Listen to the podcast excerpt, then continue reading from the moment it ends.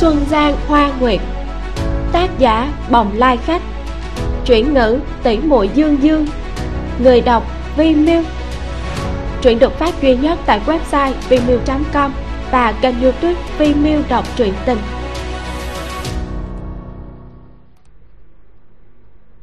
Tập 32 Lúc đầu, sau khi Lý Mục cuối cùng đưa ra quyết định trở về Kiến Khang vấn đề lớn nhất mà hắn sẽ gặp phải chính là lựa chọn nơi vượt qua sông trường giang để trở về phía nam. Trường an và kiến khang về mặt địa lý, một nơi nằm ở tây bắc, một nơi nằm ở đông nam. Ngay cả trước khi triều đình đi xuống phía nam, khi khu vực giang hoài còn thông suốt, con đường núi qua lại giữa hai nơi có khoảng cách gần nhất cũng dài đến hơn hai ngàn dặm. Huống chi là hiện giờ, khu vực thông giữa hai nơi vẫn nằm trong tay bắc hà con đường mà hắn có thể đi là con đường quân sự đã được mở ra khi hắn từ nghĩa thành đi về phía bắc tấn công trường an. Từ trường an đến nghĩa thành, đoạn đường này không có vấn đề. Nhưng sau khi vượt qua nghĩa thành, đến vùng giáp ranh với kinh tương, thì hắn phải lựa chọn nơi nào để qua sông. Hắn có hai lựa chọn. Một là đi vòng qua kinh tương, nơi có thế lực của hứa tiết. Đi dọc theo sông về phía đông, đến lịch dương thuộc thái thạch thì băng qua sông, tiến thẳng đến kiến khang nằm ở hạ nguồn trường giang. Hai là trực tiếp đối mặt với kinh tương, sau đó vượt sông ở giang lăng vùng thượng nguồn trường giang, rồi lại theo hướng đông về kiến khang. Hai con đường này đều có lợi và hại của nó. Con đường đầu tiên có thể tránh được chiến tranh, nhìn hành trình có vẻ như được rút ngắn lại và mau chóng đến được kiến khang. Tuy nhiên, từ thời cổ đại thái thạch đã là một bến phà lớn ở hạ nguồn trường giang bên cạnh kinh khẩu. Lựa chọn qua sông ở đây nghĩa là quân đội phải hành quân đường dài trước khi vượt sông. Trên đường chắc chắn không thể che giấu được tai mắt trinh sát của hứa tiết. Ông ta sẽ khống chế bến đò trước, phá hủy bến đò, lại bố trí trọng binh chờ sẵn ở phía bờ bên kia nhằm ngăn cản hắn thuận lợi qua sông. Tới lúc đó, không nuôi đủ thuyền, lại rơi vào trận chiến kéo dài dai dẳng với quân đội chờ sẵn của hứa tiết đây chính là điều tối kỵ trong chiến lược của nhà binh khi gấp rút tiếp viện. Huống chi, nếu như hứa tiết thật sự giống như hắn nghĩ, nhân loạn thiên sư giáo mà khởi binh mưu phản, vậy thì trước khi ông ta mưu phản, ông ta không thể nào không tính đến sự tồn tại của một biến số là hắn. Rất có thể, vào lúc hắn vừa mới rút quân đi về phía nam, ông ta sẽ gia tăng cản trở. Một trận chiến trên đường đi là không thể tránh được so với việc qua sông tại hạ nguồn ở vị trí địa lý không thuận lợi và chiến đấu dây dưa với ông ta, thì tốt hơn vẫn là trực tiếp bất ngờ tấn công kinh tương, phá tương dương, lấy võ ninh, rồi sau đó qua sông từ bến đò giang lăng. Cho nên đêm đó, khi bàn bạc thống nhất với tưởng thao xong, hắn mau chóng đưa ra quyết định. Ngay sau đó, triệu tập cấp dưới nói rõ tình hình, để lại quân coi giữ bàn giao tất cả mọi việc còn lại cho đám tưởng thao và tôn phóng chi. Cuối cùng, thống lĩnh đại quân xuất phát đi xuống phía nam. Quả đúng như hắn dự đoán, đại quân vừa qua nghĩa thành, hoàn thành tiếp viện lương thảo xong, chưa đến hai ngày, chưa tiến vào địa giới kinh tương, thì đã đụng phải quân đội của kinh tương và quân đội bắc hạ cùng tấn công hai mặt. Quân đội kinh tương dĩ nhiên là nghe theo mệnh lệnh của hứa tiết, ngăn cản bước tiến xuống phía nam của hắn muốn ngăn chặn hắn tại nơi này. Hứa tiết luôn có thủ đoạn chặt chẽ độc ác. Ông ta biết rõ lý mục không dễ đối phó. Vì vậy, để đảm bảo an toàn, ông ta đã phái người đem tin tức của mình hiện giờ đang đối địch với triều đình và lý mục ít ngày nữa sẽ nam hạ cho người yết biết. Và hệt như ông ta đã tính toán, bắc hà cũng đang kiên kỵ lý mục. Biết hắn muốn đánh quan trung, kế tiếp sẽ từ phía đông đánh ra đồng quan và tiến thẳng về lạc dương. Cho nên khi nhận được tin tức của hứa tiết họ làm sao mà chịu từ bỏ cơ hội để tiêu diệt hắn? Cứ như vậy, hai đạo quân từng đánh nhau sinh tử. Lần này vì đối mặt với kẻ thù chung là lý mục hắn mà từ bỏ đối đầu quay sang hợp tác với nhau. Một nam, một đông, hai mặt giáp công hỗ trợ nhau bám chặt bước tiến tiếp tục xuống phía nam của lý mục. Nhất thời làm cho hắn không thể nào thoát khỏi được. Đội quân người yết tấn công hắn là do một tông thất từng phụ thuộc rất nhiều vào hoàng đế bắc hạ xuất lĩnh. Đội quân này vốn trú tại nam dương, mà nam dương gần kinh tương. Trước đó đã từng rơi vào tay hứa tiết. Sau khi hoàng đế bắc hạ đoạt lại được thì cực kỳ coi trọng, phái người đến đây trấn thủ. Cứ cách vài hôm sẽ có người mang tin tức đưa công văn lui tới giữa lạc dương và nam dương. Đầu tiên, lý mục phái mật thám lẻn vào nam dương. Tung tin khắp nơi rằng hoàng đế bắc yến mộ dung tây đã phái quân tấn công lạc dương để trả thù. Tiếp đó, phái người mai phục bên cạnh trạm dịch, chặn được một bản công văn từ lạc dương truyền đến nam dương. Sau khi lấy được mẫu sáp và ấn giám đã làm giả điều lệnh, nói rằng đại quân bắc yến đang tới gần, lạc dương đang gặp nguy hiểm, hoàng đế triệu y lập tức chạy về lạc dương để thương nghị tình hình quân sự. Từ sau khi mộ dung tây xưng đế ở yến quận và khôi phục lại yến quốc bắc hạ luôn đề phòng mộ dung thị báo thù. Tông thất này vốn dĩ đã bị tin tức kia làm cho bất an, đã phái người đi lạc dương để dò hỏi. Nhưng bởi vì khoảng cách hai vùng, cho nên chưa nhận được hồi âm. Nay đột nhiên nhận được một đạo điều lệnh như thế, trong lòng nóng như lửa đốt. Trong khoảng thời gian ngắn, làm sao mà nghĩ ra được, đây chính là kế điều hổ ly sơn của lý mục. Ông ta lập tức rút binh, để người ở lại đóng giữa nam dương bản thân thì vội vàng chạy tới lạc dương. Sau khi quân bắc hạ ở nam dương vừa rút đi, lý mục lập tức chia binh làm hai đội. Một đội tấn công tại chỗ, tiếp tục duy trì tình trạng đối đầu kéo dài, giả vờ như đang tập trung bám lấy tấn công kinh châu. Một đường khác, suốt đêm lựa chọn tuyến đường vòng, lặng lẽ vòng tới sau lưng quân kinh châu. Điều binh xong, hắn lập tức phát động tấn công. Người phụ trách canh giữ kinh châu tên là hứa không là huynh đệ trong tộc của hứa tiết không hề biết bắc hà đã rút binh. Đột nhiên bị lý mục đánh chính diện, làm sao mà ngăn cản được? Lý mục mang danh chiến thần, toàn bộ quân phủ kinh châu từ trên xuống dưới không ai là không biết. Y từ lâu đã rất sợ lý mục, thấy sắp bị thua trận, nghĩ đến nhiệm vụ lớn nhất lần này của mình chính là giữ vững tương dương, bám trụ và ngăn chặn lý mục ở giang bắc, không cho hắn vượt sông ở giang lăng. Bởi vì muốn đến được bến đò giang lăng thì cần phải đi qua tương dương. Chú thích của người đọc, kinh châu mà hứa không trấn giữ là một châu, bên trong kinh châu có tương dương là một tòa thành trì. Hết chú thích. Thấy tình thế không ổn, hứa không lập tức tính toán rút quân vào trong thành tương dương.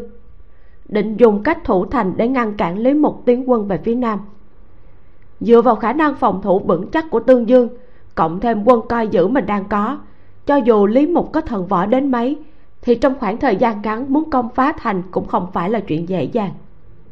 Đúng vào lúc hứa không đang chỉ huy lui binh, tính toán rút vào trong thành, thì phía sau lại có một đội quân giết ra, chặn đứng đường lui của quân đội kinh châu. Trong tình hình trước và sau đều bị tấn công, cuộc chiến đã kết thúc một cách không hề bất ngờ chút nào. Không giống như những tướng lĩnh cấp cao sẵn sàng phục vụ hứa tiếc với lòng trung thành trong quân đội kinh châu có rất nhiều quan binh tầng trung và hạ, vốn luôn mang lòng bất mãn và phản cảm với hứa tiếc. Hôm nay lại bại trận, rơi vào đường cùng. Chẳng cần lý mục nói lời nào đã lần lượt đầu hàng, giết hứa không, gia nhập với lý mục, cùng giết về tương dương. Trước đó, hứa không chỉ để lại hai ngàn người thủ thành. Quan binh trong thành thấy đại quân của lý mục đã giết đến bên dưới. Hứa không cũng đã chết, làm sao còn ý chí bám trụ thành nữa? Rất nhanh. Tòa thành trì từng được hứa tiết đắc ý xưng là đệ nhất pháo đài của thượng du đã bị phá mở. Lý mục nhanh gọn lấy được tương dương. Ba ngày sau lại lấy võ ninh. Đại quân lập tức tiến đến bến đò giang lăng ở bờ bắc trường giang. Bến đò giang lăng là con đường mà quân đội của hứa tiết đi lại giữa nam và bắc. Dùng để chuyển quân đã được chuẩn bị trong nhiều năm. Lý mục qua sông vô cùng thuận lợi lập tức dẫn quân đi theo phía đông của con sông. Cuối cùng, mấy ngày trước đã đuổi kịp dương tuyên đang thống lĩnh phản quân dừng ở đương đồ. Hai bên khai chiến, quân phản loạn, quân tâm tan rã, bị đánh tan tác. Lý mục cũng không truy đuổi theo. Thấy lối đi đã nhường, liền tiếp tục lên đường. Cuối cùng, vào ngày hôm nay, hắn đã dẫn đầu đội quân đi một chặng đường rất dài đến kiến khang. Tại tây bắc kiến khang, trong quân doanh ngoại thành huyện giang thừa lúc này, quân y đang thay thuốc cho vết thương do mũi tên trên ngực của hứa tiết. Dù bị thương suýt chết, nhưng hứa tiếc vẫn mỉm cười. Nằm đó, nói cười với các tướng sĩ xung quanh, tâm trạng vô cùng vui vẻ. Ông ta vừa mới nhận được tin tức do thám tử dùng khoái mã truyền về. Trước đó, trên đường cách cửa nam kiến khang chỉ mấy chục dặm, đã phát hiện có một đạo quân đang chạy về hướng kiến khang bởi vì khoảng cách xa nên không nhìn thấy rõ cờ hiệu. Nhưng mà, đó nhất định là quân đội của dương tuyên thám tử nghĩ đến hứa Tiết mấy ngày nay nóng lòng chờ đợi tin tức về đại quân của dương tuyên sốt ruột trở về báo tin. Vì vậy, đã nhờ một đồng đội ở lại nghênh đón, bản thân thì phóng ngựa quay về muốn thông báo tin tức tốt này trước. Lúc ấy, hứa Tiết cười rất to, lập tức phái một phó tướng thay mình đi nghênh đón. Sau khi băng bó xong vết thương ông ta cũng sốt ruột không chờ được. Đứng lên cùng với tả hữu, sải bước đi ra ngoài cửa quân doanh, tự mình chờ dương tuyền tới. Mọi người đi theo bên cạnh ông ta. Trên mặt tươi cười tranh nhau bày tỏ lòng trung thành. Nói rằng, trận chiến tiếp theo không chỉ lấy được kiến khang, mà còn phải bắt sống cao kiều để báo thù cho mũi tên của ông ấy. Đang lúc cười cười nói nói, thì thấy phó tướng vừa rồi mới phái đi đã cưỡi ngựa chạy về như điên nụ cười trên mặt hứa Tuyết dần dần biến mất. Ông ta nhìn chăm chăm vào bóng dáng phó tướng càng lúc càng gần. Trong lòng bóng xẹt qua một tia bất an. Phó tướng kia từ xa nhìn thấy hứa Tuyết trên lưng ngựa hô to đứt cả hồng. tư đồ không xong rồi. Lý mục đã đưa quân về rồi. Quân đội triều đình đã tấn công tới, đã sắp tới đây. Ý cười còn sót lại trên mặt hứa Tuyết hoàn toàn đóng băng. Ông ta nhìn chằm chằm vào hướng phía sau phó tướng kia vẻ mặt trở nên cực kỳ cứng nhắc. Giống như sát đánh giữa trời quang các tướng lĩnh vừa rồi còn đang tranh nhau nói năng hùng hồn đều bị tin tức bất ngờ này làm cho há hốc mồm trợn ngược. Bên tai dường như nghe được tiếng hò hét chém giết theo gió từ xa truyền tới. Mọi người nhìn nhau. Hứa tiết đột ngột quay người. Truyền lệnh lập tức bài trận chuẩn bị đón địch. Nơi cửa doanh trại đột nhiên phát ra một tiếng gầm chói tai giọng nói tràn đầy tức giận, chấn động toàn bộ quân doanh, chấn động cả một đàn chim đậu ngoài đồng tìm hạt cỏ phía xa, khiến cho bọn chúng hoảng hốt tung cánh bay đi. Khi lý mục tiến vào kiến khang, hắn ngay lập tức tiếp quản quân đội triều đình do cao kiệu chỉ huy. Từ trên xuống dưới, không một ai tỏ vẻ dị nghị. Cuộc chiến diễn ra ở chiến trường phía tây bắc kiến khang này rất nhanh liền kết thúc. Phản quân giống như đang trong cơn mộng du bị giết đến vứt bỏ mũ giáp, đánh tàn tác, vứt thương quỳ xuống đất xin hàng. Vết thương do tên bắn trước ngực hứa tiết vỡ ra, máu chảy không ngừng, được thân tín hộ tống trốn về hướng tuyên thành. Nửa đường đi, thấy truy binh đuổi theo phía sau. Lúc cùng đường thì dương tuyên dẫn quân đuổi tới, chặn đường lui cho ông ta. Bấy giờ, hứa tuyết mới có thể thoát thân được, chật vật bỏ chạy về tuyên thành mây đen bao phủ bầu trời kiến khang nhiều ngày đã tới. Cuối cùng, trên khuôn mặt mệt mỏi đầy máu của binh lính cũng lộ ra vẻ nhẹ nhõm hiếm thấy. Tuy nhiên, cùng lúc đó, tại khúc a cách nơi này mấy trăm dặm, lại mây đen mù sương, mọi người đều gặp nguy hiểm. Mấy ngày trước, từ sau khi bị lan bị thiên sư giáo công phá, vận rủi cũng theo đó mà rơi xuống tòa thành trì vốn dĩ được cho rằng rất an toàn này. Cao giận và lục giảng chi lần lượt dẫn hai đội quân coi giữ và thiết lập thế cộng sự trên đường thiên sư giáo tấn công khúc a. Tiến hành đánh lén nhằm ngăn cản thiên sư giáo ở giữa đường. Cuộc chiến đấu còn đang tiến hành với khí thế hừng hực, thì trên dưới khắp thành lại rơi vào một cuộc khủng hoảng rất lớn. Nghe đồn, mười vạn giáo binh do đích thân thủ lĩnh ngô thương chỉ huy, một khi ngô thương niệm chú người nào cũng đau thương bất nhập không chỉ những người dân sống ở đây bị tin tức này làm cho khiếp sợ, mà ngay cả các đại thần đi theo cũng hoảng sợ. Nhiều người đã thuyết phục đế hậu nhân lúc giáo binh còn chưa tới thì mau đi trốn trước. Lưu huệ nói rằng, sở dĩ trước đó tới đây là dựa vào câu dung bì lăng, cùng với nơi này cấu thành phòng tuyến tam giác, cho rằng không có gì phá nổi. Hiện giờ phòng tuyến đã bị phá, nơi đây cũng đã ở trong nguy hiểm huống chi, số lượng binh lính phòng thủ còn xa mới bằng loạn binh của thiên sư giáo. Tuy có cao giận và lục giảng chi đang chống đỡ, nhưng chỉ sợ cũng sẽ không thủ vững được bao lâu. Cách đây trăm dặm là huyện vân, gần biển, có đảo lớn nhỏ rải rác. Thời trẻ, ông ta làm huyện lệnh nơi này, biết rõ địa hình. Không bằng mau chóng lặng lẽ ra khỏi thành chạy đến huyện vân, đi lên đảo nhỏ để tránh né, mới chính là biện pháp an toàn nhất ông ta nguyện lãnh binh bảo vệ đế hậu đi ra ngoài hải đảo. Đề nghị này bị phùng vệ ở lại trong thành phản đối, cho rằng trên biển không có gì để dựa vào. Hơn nữa, trên đường đi rất nguy hiểm. Những giáo binh thiên sư giáo kia chỗ nào cũng có mặt. Bất cứ lúc nào cũng có thể bị truy ra tung tích và tập kích. Không bằng cứ ở lại trong thành, mau chóng báo tin cho cao tướng công. Tin chắc rằng khi ông ấy nhận được thì sẽ có sắp xếp an bài lưu huệ lúc đó cười lạnh. Nói phản quân kinh châu thế như trẻ tre, cao tướng công lúc này chỉ sợ bản thân cũng khó mà bảo toàn. Cho ông ấy tới đây cứu, thì thành trì nơi này có khi đã bị phá từ lâu rồi. Còn không bằng nhân lúc cao giận và lục giảng chi còn có thể chống đỡ được, có đường có thể đi mà rời đi trước. Ngộ nhớ chậm chân, bị bao vây, đến lúc đó muốn chạy thì không còn cơ hội nữa. Hoàng đế bị mấy lời nói của lưu huệ làm cho sợ hãi tức khắc hạ quyết tâm rời đi. Vào ban đêm, hoàng đế đổi sang y phục bình thường, mang theo hoàng hậu và thái tử dưới sự bảo vệ của một vài quan viên, nhân đêm tối lén lút bỏ mặt tòa thành trì lại mà trốn đi. Nhưng không ngờ rằng, vừa mới đi ra ngoài còn chưa đến mấy chục dặm. Trên nửa đường đi đụng phải mấy ngàn đệ tử thiên sư giáo đang chạy tới khúc a để gia nhập cuộc chiến. Hoàng đế sợ tới mức ngã từ trong xe ngựa xuống đất. Chiến đấu một trận lưu hoài không ngăn cản được. Đành bảo đế hậu cùng một số quan viên trốn vào trong núi gần đó. Khổ sở chống chọi đến nửa đêm. Cuối cùng mới chờ được cao giận nghe tin mang binh tới cứu.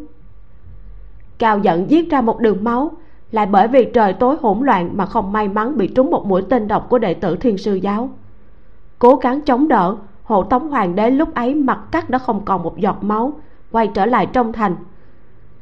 Cao giận bị độc khí công tâm cả người đổ gục xuống. Từ đó, nhiệm vụ bảo vệ thành trì hoàn toàn giao lại cho một mình lục giảng chi. Đối mặt với loạn binh, thiên sư giáo càng lúc càng tụ tập nhiều. Chàng bị ép buộc phải rút quân trở về trong thành, dựa vào tường thành mà khổ sở chống đỡ. Khúc a biến thành một tòa thành bị bao vây. Cuộc bao vây đã tiến vào ngày thứ tư. Mỗi lần trước khi ngô thương phát động một cuộc bao vây, ông ta sẽ luôn niệm chú và đưa những viên thuốc thần kỳ cho các tín chúng đệ tử được chọn làm đội tiên phong trên cơ sở được trời cho phép. Đệ tử uống viên thuốc này vào, trong thời gian ngắn ngủi sẽ không sợ chết, sức chiến đấu vô cùng kinh khủng. Lục giảng chi dẫn đầu binh lính, thủ vững trên đầu tường thành, đẩy lùi các cuộc tấn công điên cuồng từ thiên sư giáo hết lần này đến lần khác. Vào chặng vạn hôm nay, tà dương như máu chiếu đỏ những ngọn đồi và cánh đồng rộng lớn bằng phẳng bên ngoài thành. Lục giảng chi dẫn dắt quân coi giữ đã thủ vững tường thành suốt cả một ngày. Ngô thương dường như cũng sốt ruột, bắt đầu từ sáng sớm, thế tấn công của thiên sư giáo giống như thủy triều, hết đợt này đến đợt khác không hề dừng lại. Làn sóng đệ tử đầu tiên được điều động để tấn công thành đã chết. Chẳng mấy chốc sẽ có làn sóng thứ hai thay thế bọn họ. Làn sóng thứ hai chết thì làn sóng thứ ba lại kéo tới. Đầy khắp núi đồi, vô cùng vô tận, không nhìn thấy bất cứ một tia hy vọng rằng sẽ kết thúc. Mà quân coi giữ trên đầu tường thành lại chỉ là những chiến sĩ bình thường có thân xác máu thịt. Dựa vào máu và hơi thở mà thủ vững cho tới giờ khắc này, bọn họ đã sắp hết cực hạn. Nhưng chẳng có người nào rút lui. Từ lục giảng chi cho đến tiểu binh bình thường nhất chịu trách nhiệm khuân vác lôi thạch mọi người đều đã giết đến đỏ cả mắt. Chỉ cần không ngã xuống, thì sẽ không có người nào lui về sau một bước. Cao giận hôn mê mấy ngày, sáng nay mới vừa tỉnh lại. Cũng đi lên đầu tường thành, đứng cùng với mấy binh lính vung đao, lần lượt giết chết những giáo binh thiên sư giáo trèo được lên đầu tường thành. Ngay cả những người dân trong thành, ban đầu còn kinh hãi. Cuối cùng cũng bị trận chiến bảo vệ thành bi tráng và anh dũng như thể ngày tận thế đã đến này lây nhiễm không hề sợ hãi, hò hét, sôi nổi đi lên đầu tường thành gia nhập cuộc chiến với binh lính. Bên dưới tường thành cao mấy thước, sau một ngày, thi thể chồng chất như núi, dần dần đã đến gần với đỉnh tường thành. Lại một đợt giáo chúng trong tiếng chém giết dẫm lên núi thi thể đi lên đầu tường thành, chen chúc như đàn kiến. Người ở trên đầu tường thành sử dụng đao, kiếm, đá, tất cả vũ khí có được đập vào những cái đầu đen dày đặc đang tiếp tục trồi lên hết cái này đến cái khác. Tiếng hò hét chém giết của thiên sư giáo bên ngoài thành, từ sớm đến tối, vẫn luôn không ngừng bay vào nha thự hành cung của khúc a. Hoàng đế và bách quan tụ tập ở giữa sảnh, sợ hãi run bần bật. Tin tức nhận được đều là tin xấu. Khi quan truyền lệnh ban tin tức mới nhất tới, nói thi thể dưới tường thành đã gần như ngang bằng với đầu tường thành rồi thiền sư giáo đã sắp bước lên đỉnh núi thi thể để leo lên tường thành. Bách quan hoàn toàn biến đổi sắc mặt. Những người này bình thường quen sống trong nhung lụa, ngay cả ngựa cũng không biết cưỡi, đã không thể khống chế được răng va vào nhau cầm cập. Hai chân nhũng như chi chi không thể đứng vững. Sắc mặt của hoàng đế xanh mét, bụng mặt khóc lóc. Cao tướng công đâu? Lẽ nào ông ấy bị vây nhốt ở kiến khang? Nếu không, tại sao đến lúc này ông ấy còn chưa tới cứu trẫm? Bách quan nhìn nhau, lặng im một lát, dần dần cũng không biết là ai dẫn đầu, có người bắt đầu khóc lóc theo hoàng đế. Ngay khi trong đại sảnh tiếng khóc lóc không ngừng nghỉ, đột nhiên ở ngoài thành xa xa, từ một phương hướng không xác định, lại truyền đến một trận tiếng đánh nhau kịch liệt. Thanh âm kia giống như sấm sét, lại tựa như thiên quân vạn mã mang theo lực lượng rung trời động đất. Ở khắp nơi, từ tứ phương tám hướng cuồn cuộn tiến về phía tòa thành trì cao ung dung vốn dĩ vẫn luôn ngồi im lặng bên cạnh hoàng đế. Lúc mà quân thần khóc lóc thảm thiết, nàng ta cau mày không nói gì. Đột nhiên, nghe được động tĩnh khác thường phát ra từ bên ngoài thành, sắc mặt của nàng ta trở nên tái nhợt. Đã rất nhiều ngày, liên tục có đệ tử thiên sư giáo từ nơi khác tới khúc a, gia nhập giáo đầu tham gia cuộc chiến tấn công thành trì. Đây là phần đáng sợ nhất của thiên sư giáo. Trước kia thời điểm mà bách quan trong triều cùng với sĩ tộc danh sĩ tranh nhau thờ phụng thiên sư giáo. Có ai đã từng nghĩ đến sẽ phát sinh cục diện như hôm nay? Tiếng khóc lóc ỉ ôi của quân và thần trong sảnh bị âm thanh vang dội kinh sợ này làm cho đột ngột dừng lại. Sau một phút im lặng ngắn ngủi, tiếng khóc lại vang lên lần nữa.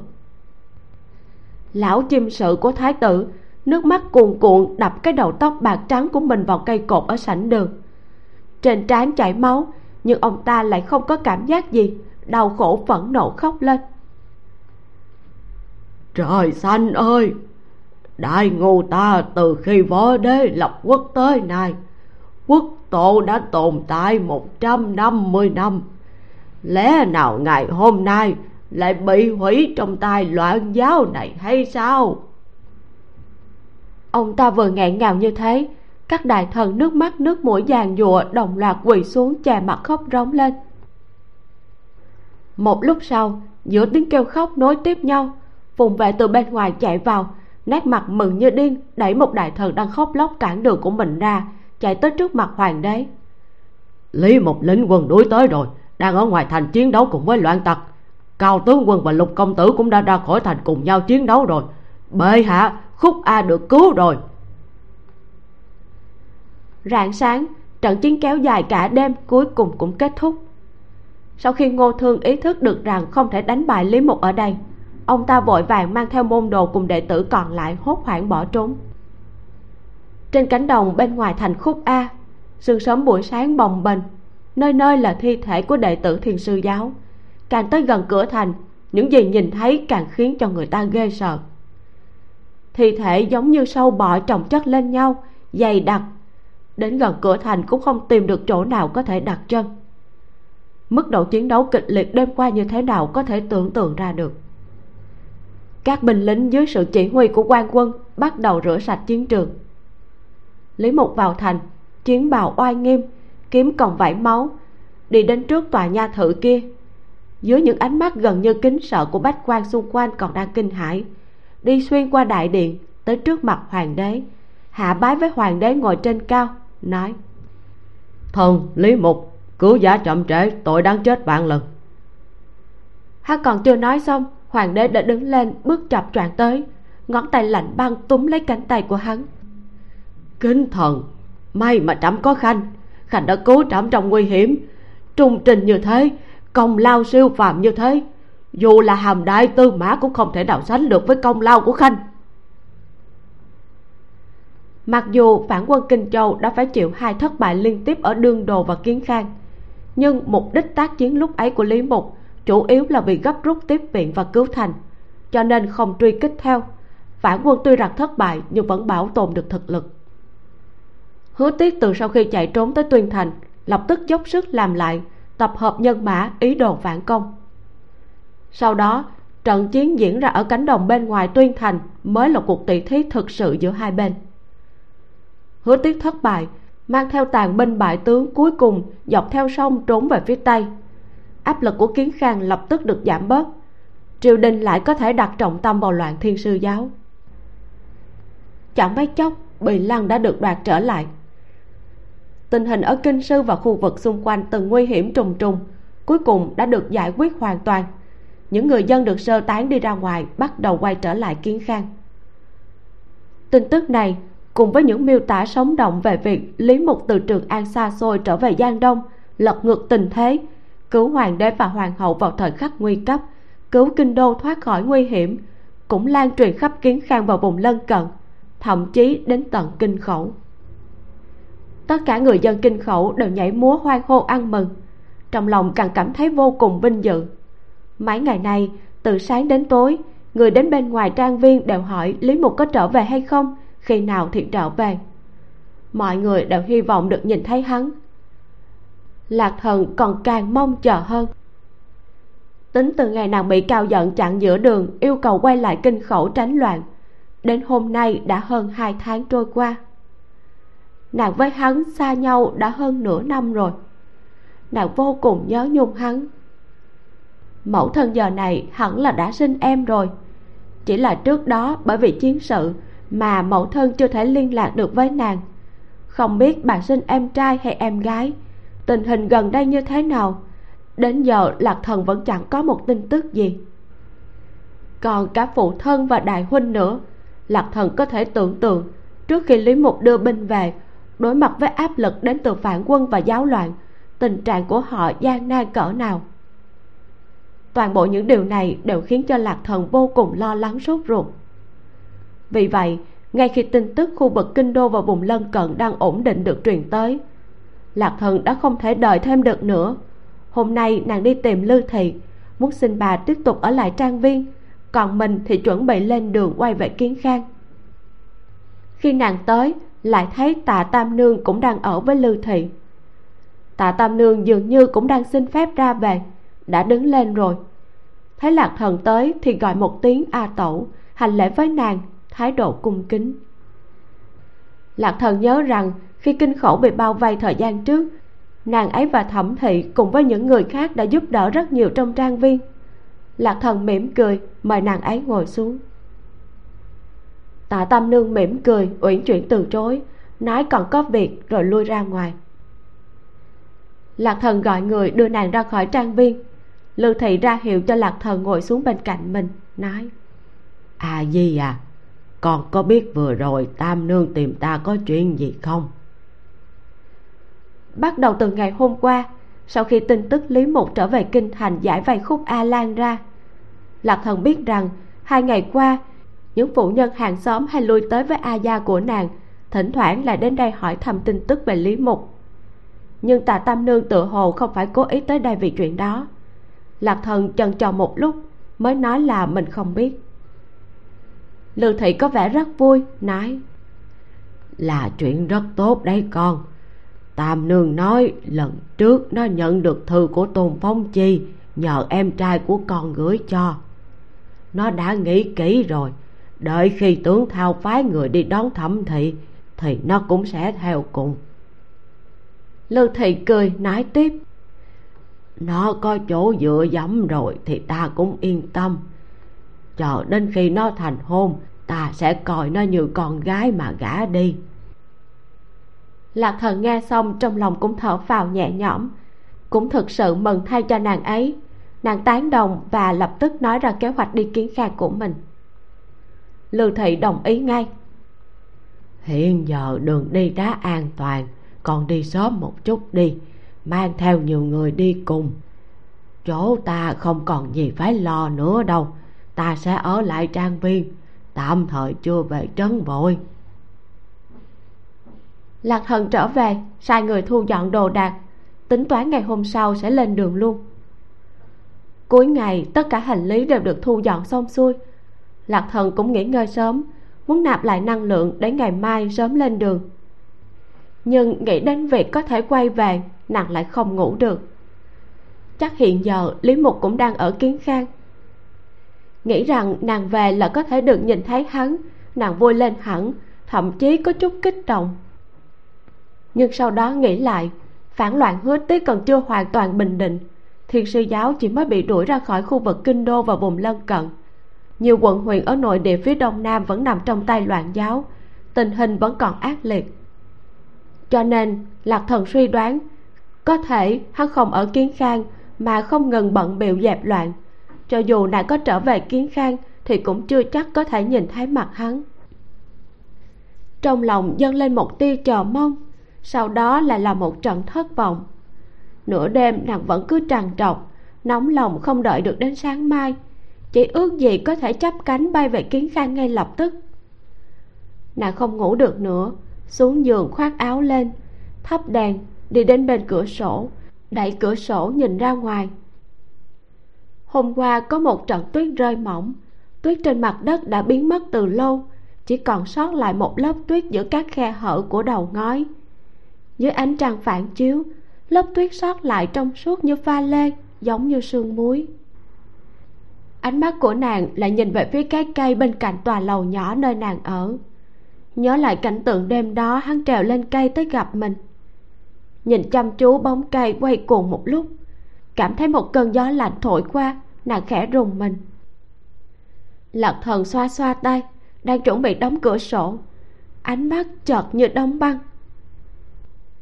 Ngay phía trên lối đi dẫn ra khỏi cổng của tòa lầu nhỏ, có bóng dáng một nam nhân đang đứng.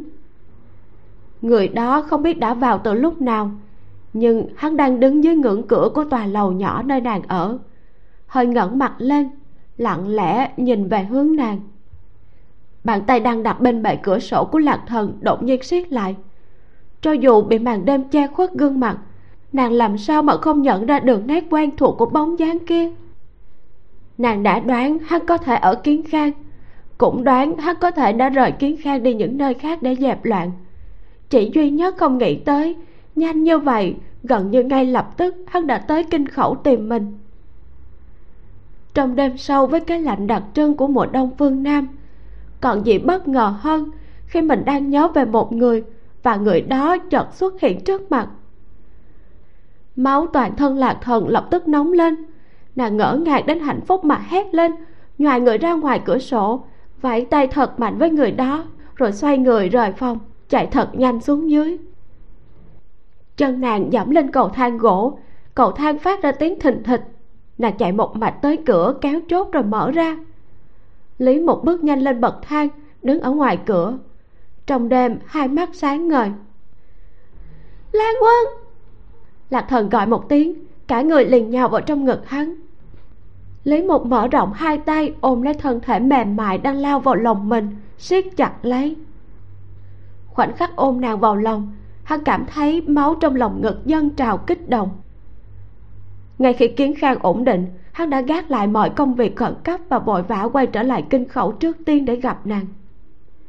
Hắn đã biết những kinh hoàng mà nàng trải qua ở kinh khẩu từ chỗ cao hoàng. Quá sốt ruột muốn được gặp nàng ngay lập tức. Nhưng chỉ một lúc trước, khi hắn cuối cùng cũng trở về, mở cửa trang viên và đến tòa lầu nhỏ nơi nàng ở, hắn lại do dự. Hắn sợ nàng không chấp nhận được chuyện đã xảy ra, sợ nàng sẽ đau khổ nhưng không thể nào giấu nàng được. Đây cũng là một nguyên nhân khác khiến hắn dù thế nào cũng phải đến kinh khẩu gặp mặt nàng càng sớm càng tốt. Nhưng vào lúc này, trong bóng đêm mờ mịt xung quanh, lý mục nghe được tiếng gọi lan quân lan quân hạnh phúc mừng rỡ không ngừng của người trong lòng.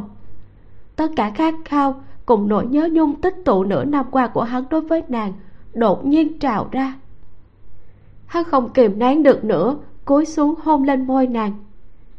Những người giúp việc ở tầng dưới bị tiếng động vừa rồi của lạc thần khi nàng đi xuống cầu thang làm cho giật mình. Họ lần lượt đứng dậy, bật đèn lên. Khi nhìn thấy cảnh này thì sững sờ, vội vàng tránh đi. Mãi lâu sau, lý mục mới buông nàng ra, ôm nàng lên đi lên trên lầu vào phòng nàng. Hắn đặt nàng lên trên giường, rồi quay người chuẩn bị đi đốt đèn, thì lại bị nàng nắm lấy tay nàng nũng nịu kéo hắn trở lại, không cho hắn đi. Bản thân thì bò dậy quỳ bên hắn, hai tay quấn lấy cổ hắn, đôi môi thơm và mềm mại lại dán lấy hắn. Cuối cùng, khi một lần nữa kết thúc nụ hôn ngọt ngào, tràn ngập nỗi nhớ nhung tương tư này, lý mục đã hoàn toàn bị nàng áp đảo trên giường. Lạc hờn nằm trên ngực hắn, hơi thở hỗn hển chưa ổn định bàn tay mềm mại vuốt ve gương mặt hắn, mang theo sự nũng nịu trách hắn. Chàng vậy khi nào, về sao còn đứng bên ngoài không gọi cửa chứ? Ngày hôm qua vừa có tuyết rơi, ban đêm rất lạnh chàng không sợ bị lạnh sao? Trong lời nói mang theo sự đau lòng. Lý mục hít một hơi thật dài, cố gắng hết sức, bình tĩnh là nhịp tim đang đập nhanh do thể tử nhỏ hơn nửa năm không gặp gây ra trầm mặt một hồi. Hắn thật sự không đành lòng cho nàng biết chuyện kia, nhưng lại không thể nào giấu giếm được. Ôi, thiếp quên mất, nàng đột nhiên kêu lên. Chàng về nhà muộn, chắc thể nào cũng vừa đói vừa mệt. A gia vẫn khỏe lắm, chàng yên tâm mẹ ngủ rồi, sáng mai chàng đi gặp mẹ cũng không muộn. Thiếp đi làm chút đồ ăn cho chàng. Nàng vội vàng bò dậy khỏi người hắn, muốn xuống giường đốt đèn lên tay lại bị hắn cầm lấy. Lấy một ngăn cản nàng, bản thân thì xuống giường, đi đến trước giá đèn đốt sáng đèn lên, rồi quay người lại nhìn nàng chăm chú. Nàng ngồi ở bên mép giường, má lúm đồng tiền ửng hồng, khuôn mặt thanh tú, ánh nến phản chiếu đôi mắt sáng ngời của nàng, trên môi còn có nụ cười rất vui. Lý mục cảm thấy trong lòng càng ngày càng nặng trĩu không biết nên nói như thế nào với nàng đây. Thấy hắn cứ nhìn mình như vậy không nói lời nào. Lạc thần giờ cảm thấy có gì đó không ổn. Do dự một lúc nàng cười hỏi sao chàng lại nhìn thiếp như vậy? Lý mục đi tới bên cạnh nàng ngồi xuống nói a di à có một chuyện nàng nghe xong đừng quá đau buồn. Chưa chắc nó đã xấu như thế. Nụ cười bên môi của lạc thần cứng lại chuyện gì vậy? Sắc mặt của nàng thay đổi. Có phải cha thiếp gặp chuyện không? Lấy một lắc đầu. Nhà phụ vẫn rất tốt. Lạc thần hỏi dồn. Vậy thì a huynh của thiếp ư? Đại huynh tuy đã cầm quân nhiều năm kinh qua bao trận chiến nhưng trên chiến trường đau thương không có mắt. Cách nói chuyện của lý mục làm cho nàng không khỏi suy nghĩ lung tung. Hắn lại lắc đầu nói cao giật ở khúc a đúng là bị thương, nhưng hiện giờ đã khỏe lên nhiều rồi. Hắn nói như thế, không những không khiến cho lạc thần yên tâm, mà ngược lại càng lo âu hơn. Nàng biết cao hoài cũng không có chuyện gì. Trong trận chiến này, những người đàn ông liên quan huyết thống với nàng và trực tiếp ra trận, phụ thân, a huynh và a đệ đều không sao. Nhưng lý mục lại dùng ngữ khí vừa rồi để nói chuyện với nàng. Lẽ nào là đưa gặp chuyện có đúng không? Nàng mở to mắt, sắc mặt đột nhiên tái nhợt. Lý một khẽ gật đầu, thì thầm nói lại chuyện mà mình biết cho nàng nghe. Còn chưa nghe hết, cả người lạc thần đã cứng đờ, ngơ ngác nhìn lý mục. Mới hôm nay, khi thu dọn hành lý cho sáng mai, nàng còn đang vui vẻ đoán xem mẫu thân sinh em trai hay em gái cho mình. Dù là em trai hay em gái, thì nàng cũng sẽ thích tính ngày, hẳn là cũng đã đầy tháng rồi. Nàng tưởng tượng ra dáng vẻ đáng yêu của một em bé đầy tháng. Ước gì có thể được nhìn thấy ngay lập tức. Nhưng có nằm mơ nàng cũng không ngờ rằng, trong khoảng thời gian kiến khang trong nước lửa kia, thì mẫu thân lại xảy ra chuyện như thế. Nước mắt phủ kín hai mắt nàng. À nhi, nàng đừng quá đau buồn. Tuy thiệu thị kia nói đã giết nhạc mẫu rồi hủy thi diệt tích nhưng ta đã hỏi lý hiệp rồi. Lúc đó thiệu thị bị thương nặng, với tình trạng đó của bà ta rất khó có thể xử lý mọi chuyện sạch sẽ như thế được. Mà tất cả mọi người đã lục soát toàn bộ khu vực gần đó, gần như đã đào ba thước tất lên. Ngay cả thủy vật gần đó cũng đã cho tìm kiếm, nhưng cũng chẳng, nhưng cũng không tìm thấy được trưởng công chúa. Càng không thấy một chút dấu vết nào, càng không thấy một chút dấu vết nào, giống như tự dưng biến mất vậy. Ta suy đoán có lẽ lúc đó còn có người khác nữa nếu đúng như thế thì trưởng công chúa có lẽ còn sống. Chỉ là bị người ta mang đi mà thôi. Nàng yên tâm, mọi người vẫn đang tìm kiếm điều tra, nhất định sẽ tìm được người về. A nhi nàng đừng buồn. Tuy thiệu thị kia nói đã giết nhạc mẫu rồi hủy thi diệt tích, nhưng ta đã hỏi lý hiệp. Lúc đó thiệu thị bị thương nặng. Với tình trạng đó của bà ta, rất khó có thể xử lý mọi chuyện sạch sẽ như thế được. Mà tất cả mọi người đã lục soát toàn bộ khu vực quanh đó. Gần như đã đào ba thước tất lên ngay cả thủy vực gần đó cũng đã cho tìm kiếm. Nhưng cũng không thấy trưởng công chúa. Nhưng cũng không thấy nhạc mẫu. Càng không thấy một chút dấu vết nào. Giống như tự dưng biến mất vậy. Ta đoán có lẽ lúc đó còn có người khác nữa. Nếu đúng như thế thì nhạc mẫu có lẽ vẫn còn sống. Chỉ là bị người ta mang đi mà thôi. Nàng yên tâm. Mọi người vẫn đang tìm kiếm điều tra. Nhất định sẽ tìm được người về. Lạc thần cảm nhận được lý mục ôm mình vào lòng. Kề tai an ủi nàng biết, hắn không muốn mình quá đau buồn khổ sở. Nàng nhắm mắt lại trong vòng tay hắn, cắn răng không ngừng gật đầu, cố gắng không để mình khóc lên thành tiếng, nhẫn nhịn đến hai bờ vai đều run rẩy. Lý mục lo lắng nàng đau buồn khổ sở mà hắn lại không có bên cạnh, cho nên mới muốn tự mình báo tin xấu này cho nàng. Hắn ôm chặt cơ thể đang run rẩy vào lòng, ghé vào tai nàng nói, a di nàng khóc ra đi. Khóc ra sẽ tốt hơn. Có ta ở đây rồi. Lạc thần không thể kìm nén được nữa. Khóc nức nở thành tiếng. Nước mắt như vỡ đê không ngừng rơi xuống từ đôi mắt nhắm nghiền. Lý mục không nói nữa, trầm mặt. Chỉ ôm nàng đang cuộn tròn trong ngực mình, vỗ nhẹ vào lưng nàng. Lạc thần đã khóc một lúc lâu, mới từ từ mở đôi mắt đã đỏ lên vì khóc. ngẩng đầu nhìn hắn, nức nở nói vừa rồi chàng nói cha thế vẫn tốt. Có thật sự cha vẫn tốt không? Những ngày này, lý mục chứng kiến cao kiệu không chỉ gục ngã xuống như vậy. Ngày hôm đó, sau khi tỉnh lại trong doanh trướng, ông lập tức lao vào xử lý công việc của triều đình. Ngay trước khi lý mục đến kinh khẩu có gặp để từ biệt ông ông còn đang thương lượng với vùng vệ về việc di dời dân chúng trở về, giấy tờ trên án chồng chất như núi. Nhưng lý mục có cảm giác vì nhạc phụ của mình chỉ là đang cố gắng chống đỡ mà thôi. Từ sau khi hoàng đế trở về liền đổ bệnh, thế cục của triều đình vẫn còn nhiều gian nguy, nhiều công việc phải xử lý, ông không thể nào cứ thế mà gục ngã được. Lý mục còn đang chần chừ không biết nên đáp lại thế nào. Lạc thận trong lòng hắn đã ngồi dậy, vừa lau nước mắt tuôn trào không ngừng xuống gò má, vừa nghẹn ngào nói. Chàng không nói thiếp cũng biết đừng xảy ra chuyện như thế, không ai đau khổ và tự trách hơn cha. Thiếp sợ cha thật sự sẽ gục ngã, thiếp phải mau chóng về với cha. Lý mục ôm nàng một hồi, khi nàng dần dần ngừng khóc, hắn liền dẫn nàng đi gặp lư thị. Lư thị chưa ngủ, đã lâu không gặp mẫu thân lý mục bái lại bà, cũng đem chuyện xảy ra ở kiến khai nói lại cho bà biết. Lư thị còn chưa cảm nhận được niềm hạnh phúc khi con trai trở về thì lại xót xa khổ sở. An ủi lạc thần rất lâu, sau đó bảo con trai mau chóng đưa nàng về kiến khang. Trời còn chưa sáng, lạc thần ngồi trên xe ngựa đi về hướng kiến khang. Vào buổi tối ngày thứ ba, nàng đã về tới nhà. Vừa xuống xe ngựa, cao thất ra đón nhìn thấy nàng, mới gọi một tiếng tiểu nương tử, giọng ngạn hẳn đi. Lạc thần cố nén nỗi buồn trong lòng xuống câu đầu tiên hỏi thăm sức khỏe của phụ thân. Được biết gần đây ông có uống thuốc đều đặn. Hôm nay ông đã về nhà sớm hiện đang ở trong thư phòng. Nàng lập tức qua đó vừa đi vừa hỏi cao thất đã muộn thế này rồi sao thúc không khuyên cha ta đi nghỉ ngơi? Cao thất thở ngắn than dài.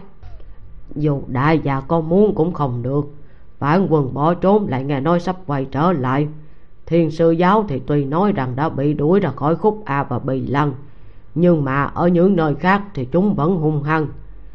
Nghe nói chỉ mới ngày hôm kia thôi, chúng lại giết một thái thú. Tối nào phùng hầu trung và mọi người cũng đều gặp tướng công để nghị sự. Họ vừa mới đi không lâu thôi. Lạc thần lại hỏi thăm a cúc, biết được khi đó bà ấy được đưa về và được thái y toàn lực cứu chữa, cuối cùng thoát khỏi nguy hiểm tuy nói sức khỏe còn chưa hồi phục hoàn toàn, vẫn còn đang điều dưỡng, nhưng cũng coi như là may mắn trong bất hạnh. Bấy giờ, nàng mới yên tâm một chút. Nàng còn chưa đi đến thư phòng, đã nghe được một tràng ho bên trong. Đẩy cửa ra, nàng thấy phụ thân trên vai khoác áo, ngồi ở sau án, đang vừa ho vừa phê duyệt công văn. Lạc thần dừng bước, nhìn cha, mắt đỏ hoe lên. Cao kiệu nghe thấy tiếng mở cửa ngẩng đầu lên thì thấy con gái đã trở về. Trên người nàng là một chiếc áo choàng sa tanh dày màu vàng nhạt, người lấm lem bụi đất hiển nhiên là vừa trở về qua đêm, đứng ở cửa nhìn mình với đôi mắt đỏ hoe. Ông giật mình, theo bản năng khẽ nhếch môi, tựa hồ muốn nở một nụ cười với con gái. Nhưng nụ cười kia quá cứng ngắc, sau đó bị bao trùm bởi nỗi buồn nặng trĩu và sự tự trách ông khẽ đặt bút xuống thì thào. À gì? Con đã về rồi. Cha thật có lỗi với nương của con với con. Lạc thần không thể chịu được nữa bước nhanh đến bên cha mình nói trong nước mắt. Cha cha đừng tự trách. La quân đã nói với con rồi. Nương các nhân thiên tướng nương nhất định còn sống. Chúng ta sẽ tìm được nương nhất định. Cao kiều nở nụ cười chua xót gật đầu nói. Phải cha cũng nghĩ như thế. Cha cha cũng phải chú ý sức khỏe chờ nương về cao kiệu mỉm cười nói. Cha biết con xem đi chẳng phải cha vẫn uống thuốc đều đó sao? Trên bàn là một bát thuốc trống không bên cạnh lợi chồng công văn chất cao. Lạc thần cởi áo choàng ra nói. Cha cho còn có công văn gì thì cứ giao cho con, cho đi nghỉ đi. Cao kẹo nhìn lý mục đứng ở bên ngoài, bảo lạc thần gọi hắn vào trong. Lý mục tiến vào, hành lễ với ông. Cao kẹo xua tay, nhìn hắn, nói. Loạn thiên sư giáo gây nên hỗn loạn, khiến người dân chạy loạn khắp nơi, khiến cho 16 quận đông nam cũng chẳng yên. Mức độ gây hại còn hơn cả ác hổ. Nếu không dẹp loạn, di hại sẽ không thể nào hết được quốc nạn còn chưa yên. Kẻ có tài ắt phải gánh chịu. Kính thần, ta muốn con ngay lập tức đi dẹp loạn. Con có bằng lòng không? Mới vừa được gặp nhau vội vàng, thì hai người đã lại phải chia lìa. Ngày hôm sau, lý mục dẫn quân rời kiến khang, tiến về phía đông nam, nơi thiên sư giáo đang hoành hành ngang ngược. Danh hiệu chiến thần của lý mục đã nổi khắp ở nam triều không ai là không biết hành động vĩ đại giành được trường an của hắn. Hiện tại, đại quân ứng thiên quân đang quân dung chỉnh tề, quân kỷ nghiêm minh. Trên đường đi, chẳng những không mảy may tơ hào chút gì của dân chúng, hành quân một mạch đến dương tiện đã bị giáo loạn chiếm lĩnh. Sau khi thu phục lại nơi đó, thấy đồng ruộng hoang phế, mương máng tắc nghẽn, binh lính từng khai hoang ở nghĩa thành, còn trợ giúp dân chúng cày ruộng dọn kênh mương, sau đó mới rời đi. Trong những năm gần đây đại ngô liên tục xảy ra nội loạn. Dân chúng cũng khiếp sợ trước quân đội triều đình dưới nhiều cờ hiệu khác nhau. Bất kể là nhà ai, kể cả là quản lăng quân cao thị, dân chúng gặp phải thì cũng khó tránh khỏi xui xẻo bị binh lính quấy nhiễu. Vừa nghe nói có đại quân chuẩn bị đi qua, họ thường giấu tiền và lương thực ở trong nhà trước. Sau đó đứng từ xa chờ xem, tránh cho quân đội đi ngang qua nhìn thấy, lấy danh nghĩa mượn quân lương mà lấy đi. Bọn họ đều biết rằng một khi mượn rồi thì thường thường đều là có đi mà không có về. Nhưng lần này, khi danh tiếng của ứng thiên quân lan rộng, tình thế đã khác hẳn so với trước đây. Mỗi khi lý mục đi đến một nơi nào đó, mọi người đều sẽ chào hỏi hắn, kể lể về sự thống khổ do loạn giáo gây ra. Mọi người nghiến răng nghiến lợi căm hận, không ít người chủ động làm thám báo, luôn báo cáo cho quân đội về động tĩnh của thiên sư giáo. Những hộ gia đình nào có chút lương thực, khi quân đội đóng quân không những không giấu đi, mà còn đào hết lương thực lúc trước vì né tránh loạn giáo đã giấu xuống, đem ra khao quân. Nếu như lý mục không thể từ chối được, thì hắn cũng sẽ không lấy không mà trả tiền lại cho bọn họ. Lý mục biết rõ, loạn thiên sư giáo kia, sở dĩ suýt chút nữa lật đổ gần như một nửa triều đình. Truy cứu nguyên nhân chủ yếu vẫn là do có quá nhiều tín đồ bị ngô thương lừa gạt và tuân theo mệnh lệnh của ông ta. Lấy đất ngô làm ví dụ theo ghi chép của quan phủ, gần như bên trong hai hộ thì có một hộ theo giáo. Từ sau khi ngô thương nổi loạn, số lượng giáo binh đi theo ông ta có ở khắp nơi. Lúc nhân số nhiều nhất còn cao tới mấy chục vạn người, một con số cực kỳ kinh khủng. Thường thường chỗ này chưa diệt xong, chỗ khác lại nổi lên. Được cái này, mất cái khác, diệt mãi không dứt. Bây giờ mới dẫn đến một trận biến loạn lớn đến vậy. Để làm tan rã giáo binh ngoại trừ đánh giặc, lý mục còn đặc biệt tuyển chọn một nhóm người có nghệ thuật nói chuyện. Biết biểu diễn xiết, đi đến những nơi náo nhiệt có nhiều dân chúng như chợ, đường phố, biểu diễn các kỹ năng nuốt lửa, nuốt đao đào thương bất nhập, nhằm vạch trần thủ đoạn lừa bịp giáo chúng tin vào giáo của ngô thương. Biểu diễn xong, lại kêu gọi mọi người đi tuyên bố khắp nơi.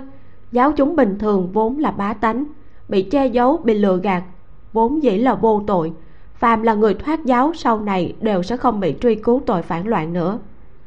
Ngoài ra, nếu như có thể đem về gia tài và lương thực mà lúc ban đầu tinh giáo cung phụng lên, thì quan phủ sẽ không lấy một xu toàn bộ quy về thuộc sở hữu của người đó. Ngô thương rất thông thạo nghệ thuật khống chế sử dụng người. Lợi dụng tâm lý sợ quỷ thần, sùng bái mê tín dị đoan của dân chúng, sau khi nổi loạn đã giáo hóa dân chúng thành giáo binh đối với giáo chúng tầng chót thì vừa nửa uy hiếp vừa dụ dỗ. Những giáo chúng đó lúc trước gia nhập vào trong giáo bởi vì tin cái gọi là dạy người một nhà. Đều nhiệt tình quyên góp tài sản của gia đình, đưa cả gia đình theo giáo, hoặc là bị cái gọi là lợi ích tương lai mà ngô thương hứa hẹn làm cho mù quáng. Lúc này mới để mặc cho ông ta tác loạn. Khi thấy tình thế không đúng, dù cho họ có muốn rời khỏi, nhưng cũng chẳng còn đường để đi chỉ đành phải cắn răng mà theo. Cho nên khi lý mục tuyên bố như thế, những người đang dao động kia ai mà không động lòng. Còn có lời đồn rằng một số ít giáo dân đã đòi lại được thuế ruộng lúc trước mình đã cung phụng cho hương chủ nơi đó. Hiện giờ đã mang theo người nhà về quê trồng trọt. Quan phủ quả nhiên đã bỏ qua chuyện cũ, không truy cứu nữa. Tin tức một truyền mười mười truyền trăm. Chẳng mấy chốc, quân đội của lý mục đã tiến về hội kê khi quân đội còn chưa tới nơi, giáo binh trong thành nghe tin đại quân của lý mục sắp tới. Bản thân đã loạn lên trước, căn bản không còn lòng chiến đấu. Rồi sụt đuổi theo đầu lĩnh ban đầu đã giới thiệu mình nhập giáo, đòi lại số đồ đã quyên cống, từng cấp từng cấp hỗn loạn mà lên. Những đầu lĩnh đó bị người ta đuổi theo đòi, thấy tình thế không ổn, lập tức bỏ trốn ngay trong đêm. Chờ lý mục tới nơi, gần như là không tốn chút sức lực nào đã lấy lại được quận lớn vùng đông nam này cứ như thế, dựa vào sự ủng hộ của dân chúng, sự phân hóa đối với giáo binh tầng thấp cùng với sự thiện chiến của binh lính. Chỉ trong thời gian ngắn ngủi mấy tháng, tới tháng 3 năm sau, lý mục đã lấy được đất ngô, tiện đà lấy được mười mấy quận huyện, gồm đan dương, tân an điền đường. Ngô thương lúc này đã mất đi hầu hết các quận huyện rơi vào tay mình. Thủ hạ giáo binh ngày càng giảm mạnh, giống như chó nhà có tan bị buộc phải mang theo tiền tài của cải mà trước đó cướp đoạt được chạy trốn về phía nam. Cuối cùng, rút lui đến quận lâm hải. Tại đây không còn đường lui nữa. Sau một trận bao vây, cuối cùng bị huynh đệ làm phản giết chết. Đến đây, cuộc loạn giáo quy mô lớn bắt đầu từ mùa thu năm ngoái, kéo dài đến tháng tư năm nay, cuối cùng đã được bình ổn. Các quận và huyện ở phía đông nam đã rơi vào tay của giáo loạn, đều được triều đình lấy lại dân chúng càng thêm tôn kính và yêu mến lý mục. Và ở một số nơi bị thiệt hại nhiều nhất, thậm chí còn đề xuất xây đền thờ để ghi nhớ công lao của hắn. Khi bị lý mục biết được, hắn phái người qua đó bày tỏ lòng biết ơn của mình với họ, đồng thời lấy lý do hoàng đế mới băng hà không lâu để kiên quyết từ chối. Bấy giờ dân chúng mới từ bỏ. Đông dương vương tư mẫn làm hoàng đế chưa đến hai năm, vốn thể chất yếu nhược cộng thêm cuộc sống thường ngày thiếu tiết chế, cơ thể bị đào rỗng. Vào năm ngoái, khi mà khúc a bị bao vây bởi vì quá hoảng sợ, tuy đã được lý mục cứu giá kịp thời, trên đường trở về lại bị cảm nhiễm phong hàn mà đổ bệnh nặng. Từ sau khi về cung, thái y đã kê nhiều đơn thuốc điều trị, nhưng hoàng đế vẫn không khá lên một chút nào. Vào tháng giêng, hoàng đế đã băng hà, thái tử 4 tuổi đăng cơ. Khi đó lý mục vì chiến sự căng thẳng không thể thoát thân, nên chỉ dân tấu cúng tế cho triều đình chứ không thể về kinh triều tan bây giờ đã ba tháng trôi qua, đông nam đã bình định xong. Lý mục phái người đưa tin chiến sự cho triều đình, đang chuẩn bị hồi triều thì lại nhận được một tin. Vào cuối năm ngoái, khi lý mục bắt đầu dẹp yên cuộc nổi loạn khó giải quyết ở đông nam, cao kiệu phái hai người, một người là thượng sung em trai của thái thú lư giang đã chết trong trận chiến kiến khang. Người kia là bùi chân, thái thú dự chương. Hai người lĩnh binh đi truy kích quân bại trận của hứa tiết trốn về phía tây, muốn tiêu diệt toàn bộ thế lực còn sót lại của ông ta, không cho ông ta có cơ hội ngóc đầu lại. Tuy đã bị lý mục lấy mất tương dương mà ông ta luôn tự hào, nhưng hứa tiết luôn am hiểu đạo lý, thỏ khôn có ba hang. Khi còn cai quản kinh châu, ngoài tương dương ông ta còn chừa một đường lui khác cho mình là di lăng ở phía thượng nguồn gần với hán trung đất thục. Sau khi trốn khỏi kinh châu, ông ta liền lui tới di lăng. Ở đó, trọng chỉnh nhân mã lại lợi dụng địa hình địa phương phức tạp và thành trì phòng thủ kiên cố, bắt đầu trận chiến giằng co với quân triều đình truy kích tới. Chẳng những giữ được di lăng mà trước đó không lâu còn đoạt lại quyền kiểm soát con sông ở khu vực di lăng tất cả thuyền bè qua lại đều phải nộp thuế cho ông ta. Và bởi vì quê quán của ông ta thuộc về vùng đất của nhà tống cổ đại, mà ông ta dựng lên tống quốc tự xưng đế.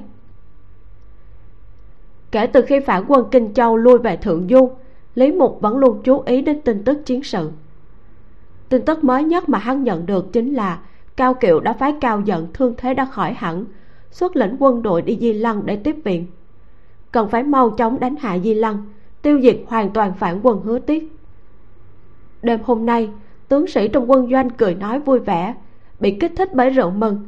Trong doanh trại vang vọng khắp nơi tiếng hát. Quân ngồi xe ta mang nón, một ngày nào đó gặp mặt thì xuống xe cúi chào. Quân lên xe ta lên ngựa, một ngày nào đó gặp nhau trên đường. Trong tiếng ca hát, lý mục không thể nào ngủ được. Sở dĩ hứa tiết có được chỗ dựa hiện tại là nhờ vào thực lực của dương tuyên. Chính là nhờ có dương tuyên mà lòng quân sĩ được quy tụ, cũng chính nhờ có dương tuyên mà hứa tiết mới có thể bảo vệ di lăng được nửa năm dưới áp lực nặng nề của quân triều đình. Thậm chí, đến bây giờ, ông ta vẫn có thể đứng vững như vậy và hiện giờ đã xưng đế. Lý mục nhắm mắt lại, nhớ tới khi còn là thiếu niên, lần đầu tiên tổng quân bị người ta ức hiếp. Năm 15 tuổi ấy chính bởi vì được dương tuyên đang là phó tướng thưởng thức và đề bạc mà hắn mới có tất cả sau này hắn nhớ tới ngày đó, hắn lấy sáu ngàn binh lính đi đất thuộc bình định loạn lương châu dương tuyên bởi vì lo lắng cho hắn mà nhân đêm khuya đã đi đường vòng xa xôi tới kinh khẩu nhắc nhở hắn lại nghĩ tới năm ngoái khi ở nam dương dương tuyên đã vì lời nói của hắn mà cãi lại hứa tiếc phối hợp phát binh đi giải cứu lục giảng chi đang bị bao vây trong thành. Kết cục của dương tuyên ở kiếp trước không tốt. Chính bởi vì như thế, hắn đã nhiều lần mở miệng nhắc nhở. Khi ở nam dương, lý mục làm sao không nhìn ra, không phải là dương tuyên không có suy nghĩ bỏ đi.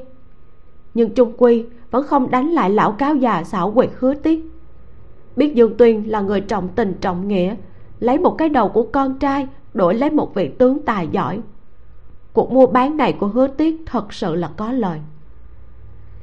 Hiện giờ, cao kiệu lại phái cao giận đi tấn công di lăng. Một là ao huynh của thê tử, một là người bạn cũ có tình nghĩa. Lý mục không thể nào đứng ngoài cuộc được. Hắn mau chóng đưa ra quyết định.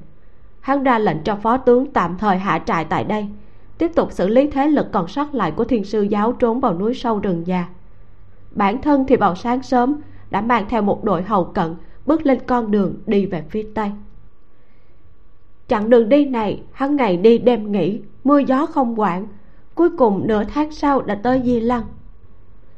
Lúc mà hắn đuổi tới, cao giận đã lĩnh quân ép tới ngoài thành. Thiên quân vạn mã đang đứng giữa đồng hoang bát ngát, chỉ cách cửa thành di lăng vài mũi tên. Kỳ lạ là bất kể cao giận kêu chiến như thế nào, thì bên trong thành không có chút phản ứng gì cao giận bao vây mấy ngày đang thương thảo với bộ hạ quyết định cứng rắn tấn công thì đột nhiên được báo là lý mục tới. Y vô cùng kinh ngạc vội vàng giải tán cuộc họp trong trướng. Bản thân thì sốt sắng chạy ra cửa doanh nghênh đón. Đại tư mã được sao đến đây không biết là có việc gì. Năm ngoái trước khi hoàng đế băng hà ở khúc a đã phong lý mục làm đại tư mã. Đại tư mã vị cao chức trọng nó đã bị bỏ trống trong nhiều thập kỷ ở triều đình không người nào có thể đảm đương được. Trong lúc gấp rút, quan viên lễ bộ không kịp chuẩn bị chương thụ, lại bởi vì tình hình chiến sự đang nguy cấp, nên chỉ do lại bộ lập hồ sơ mà vẫn chưa chính thức phong kim chương tiếm thụ. Nói bình loạn xong, khải hoàng về triều thì sẽ thêm sách phong. Tuy nhiên, quan viên trong triều kể từ khi đó đều đổi xưng hô lý mục thành đại tư mã. Cao giận cũng không ngoại lệ, xưng hô chức quan của hắn, giọng điệu vô cùng cung kính y nhìn một cái là nhận ra lý mục tới rất vội vàng. Bên mình chỉ mang theo bảy tám hộ vệ khỏe mạnh. Hiển nhiên không phải lấy danh triều đình tới đây. Hơn nữa y cũng biết rõ quan hệ của hắn và dương tuyên. Không khó để đoán được nhưng vẫn hỏi ra. Lý mục nói cao tướng quân trước khi động binh ta muốn gặp dương tuyên một lần. Đại chiến sắp xảy ra lý mục lại muốn âm thầm gặp riêng tướng bên địch không khỏi là rất không ổn nhưng lý mục nói rất bình thản, không mang theo mệnh lệnh, nhưng lại khiến người ta không thể phản đối. Cao giận chỉ do dự trong chớp mắt là đồng ý. Liên quan đến công thành, trước nay đều là dễ thủ khó công. Huống chi phòng thủ của di lăng rất vững chắc, lại có vị tướng dương tuyên canh giữ. Nếu thật sự là cường công, dù có thể đánh hạ được thì thương vong về binh lính chắc chắn rất thê thảm. Cao giận hiểu rõ điểm này. Lý mục hơi mỉm cười xoay người lên ngựa, một mình đi đến cửa thành. Hắn đơn độc cưỡi ngựa phi nước đại đến địa điểm có thể bắn tên ngoài cổng thành. Xuống ngựa, dưới cái nhìn chằm chằm của vô số ánh mắt từ quân doanh phía sau và trên đầu tường thành, đi thẳng đến cửa thành đang đóng chặt kia. Đằng sau lỗ trồng mai trên tường thành, một hàng nỏ binh xuất hiện. Mấy chục nỏ binh đồng loạt động tác cài tên nhắm thẳng vào lý mục đang đi tới. Lý mục dừng lại hắn vừa mới lặn lội đường dài tới nơi, mặc quần áo thường dân, bụi bặm mệt mỏi, bị mũi tên nhắm vào mà không hề hoảng sợ. Đi thẳng đến dưới tường thành, chỉ có một thành trường kiếm tướng quân bên hông. Ống tay áo bào bay phần phật trong gió, đỉnh đạt uy nghiêm, không giận tự uy. Hắn hướng về đầu thành, dương cao giọng. Ta là lý mục, xin được gặp mặt dương tướng quân. Giọng nói vang xa theo gió bay đi trên đầu tường thành ai cũng nghe thấy. Vừa dứt lời, bên ngoài thành và trên đầu tường thành trước sau mấy vạn đại quân đều yên lặng không một tiếng động nào. Bên tai chỉ có âm thanh bay phần phật của lá cờ bị cuồng phong nơi đất hoang phát ra. Dương tướng quân, ta biết ngài ở đó. Kẻ sĩ chết vì tri kỷ, câu nói này rất đúng. Ngài có cái nghĩa của dự nhượng, nhưng hứa tiếc liệu ông ta có cái liệt của trí bá hay không? Vì một suy nghĩ của cá nhân mà hưng can qua. Vì cái mũ tống đế ông ta đội trên đầu, mà bao nhiêu dân chúng trằn trọc kêu khóc, có bao nhiêu quân sĩ phải uổng mạng chiến đấu. Người nam triệu ta mỗi khi nhắc đến hồ liêu thì đều căm hận. Vì sao chứ? Hận đó không phải là hận chủng tộc khác màu tóc, màu da, mà chúng ta hận là người hồ hung bạo tàn ác vô nhân đạo. Một khi đắc thế động một chút là tàn sát cướp giết, coi dân chúng như còn kiến sinh linh đồ thán. Danh hào phủ binh tuy là mang gia họ nhưng bao nhiêu năm nay lẽ nào triều đình thiếu chu cấp nuôi dưỡng? Triều đình lấy cái gì chu cấp nuôi dưỡng đây? Một phân một hào, một hạt gạo, một hạt kê được xuất thân từ dân chúng nam triều cả. Dân chúng cung cấp nuôi dưỡng quân nhân chúng ta chính là mong muốn chúng ta bảo vệ họ bình an, bảo vệ đất nước không bị xâm phạm. Dương tướng quân, chúng ta đều là quân nhân, có cầu chết không nắm binh quyền, binh sĩ tử trận là chuyện đương nhiên ánh mắt của hắn lướt qua khuôn mặt của những người lính đang dương cung về phía mình. Nhưng lúc này đây binh lính trên đầu tường thành chỉ cung tiễn vào ta. Không người nào trong đó không phải là dũng sĩ của người phương nam chúng ta. Thân là dũng sĩ được người phương nam nuôi dưỡng không đi giết hồ liêu đoạt đất đai tổ tiên mà lại ủng hộ hứa tiếc lên ngôi hoàng đế giết hại lẫn nhau đấu đá nhau với đồng bào huynh đệ phía sau chúng ta.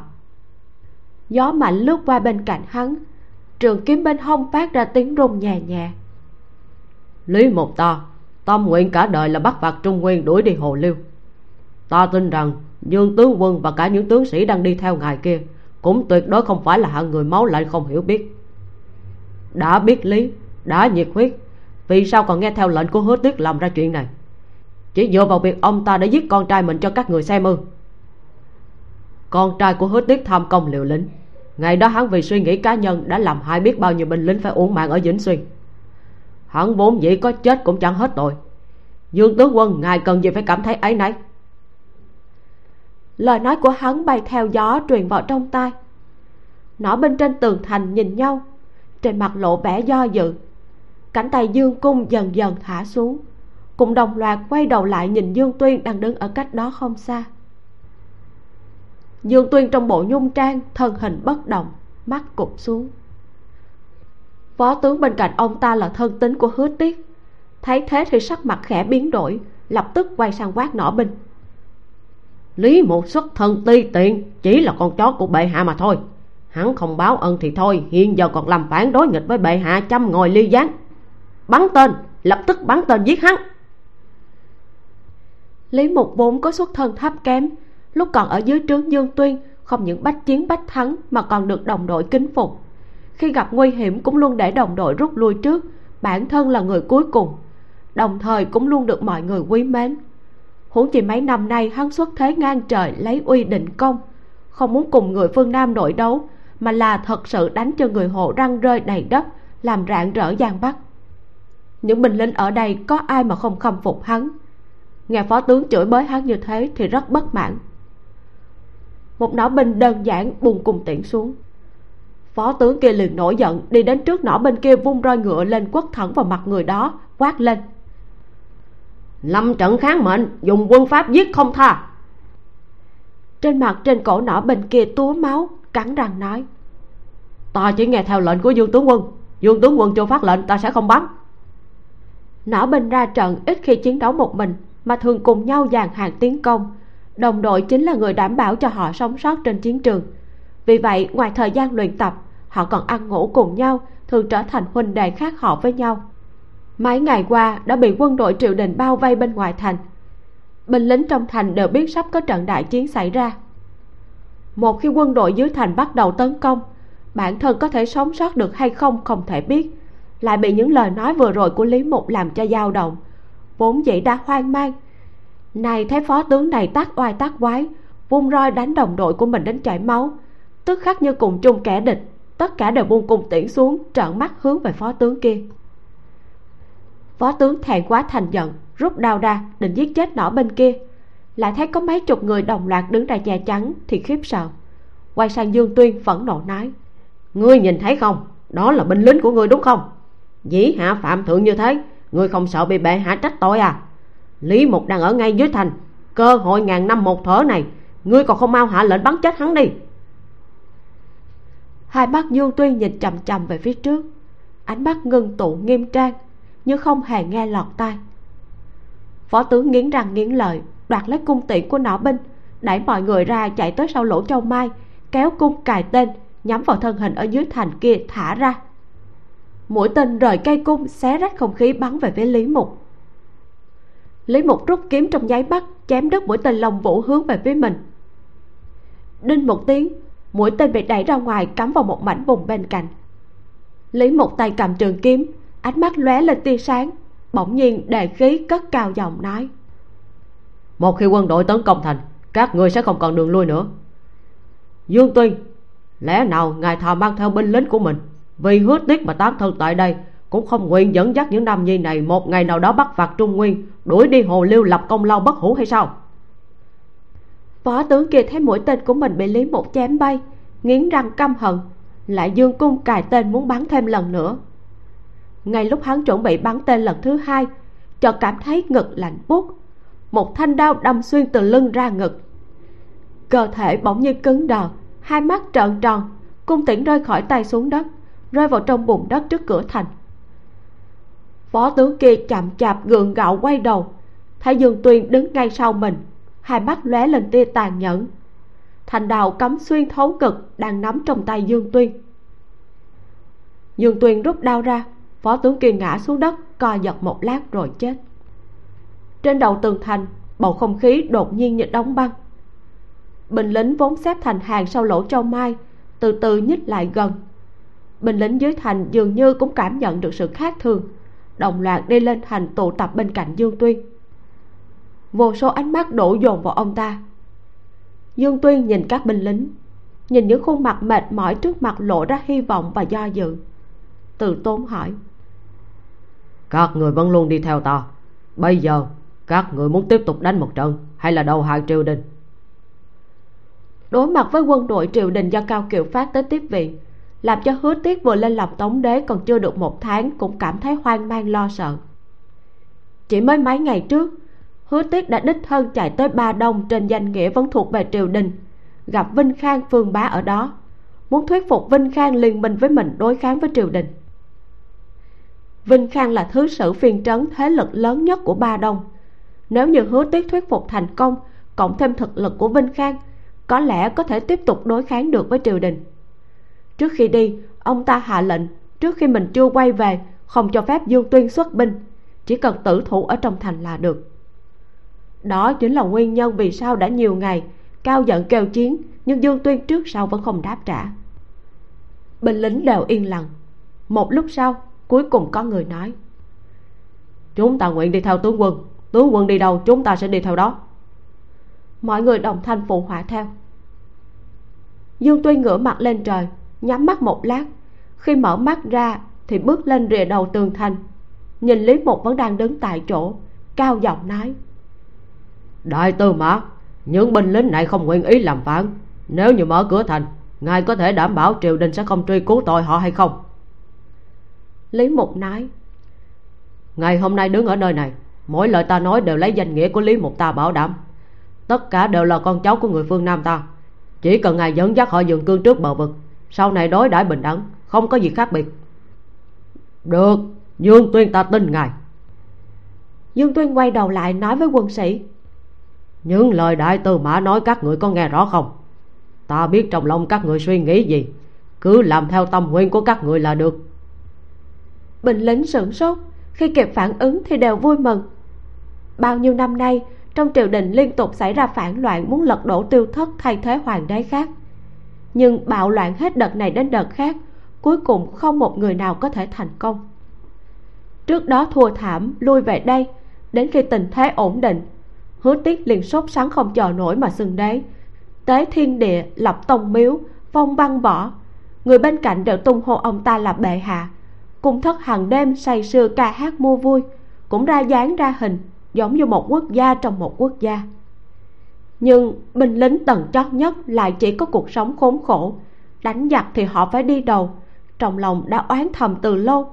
Chỉ là bởi vì dương tuyên mà mới miễn cưỡng thủ vững đến ngày hôm nay giờ phút này, chợt nghe dương tuyên nói như thế. Rõ ràng là ngầm đồng ý cho họ mở cửa thành đầu hàng triều đình.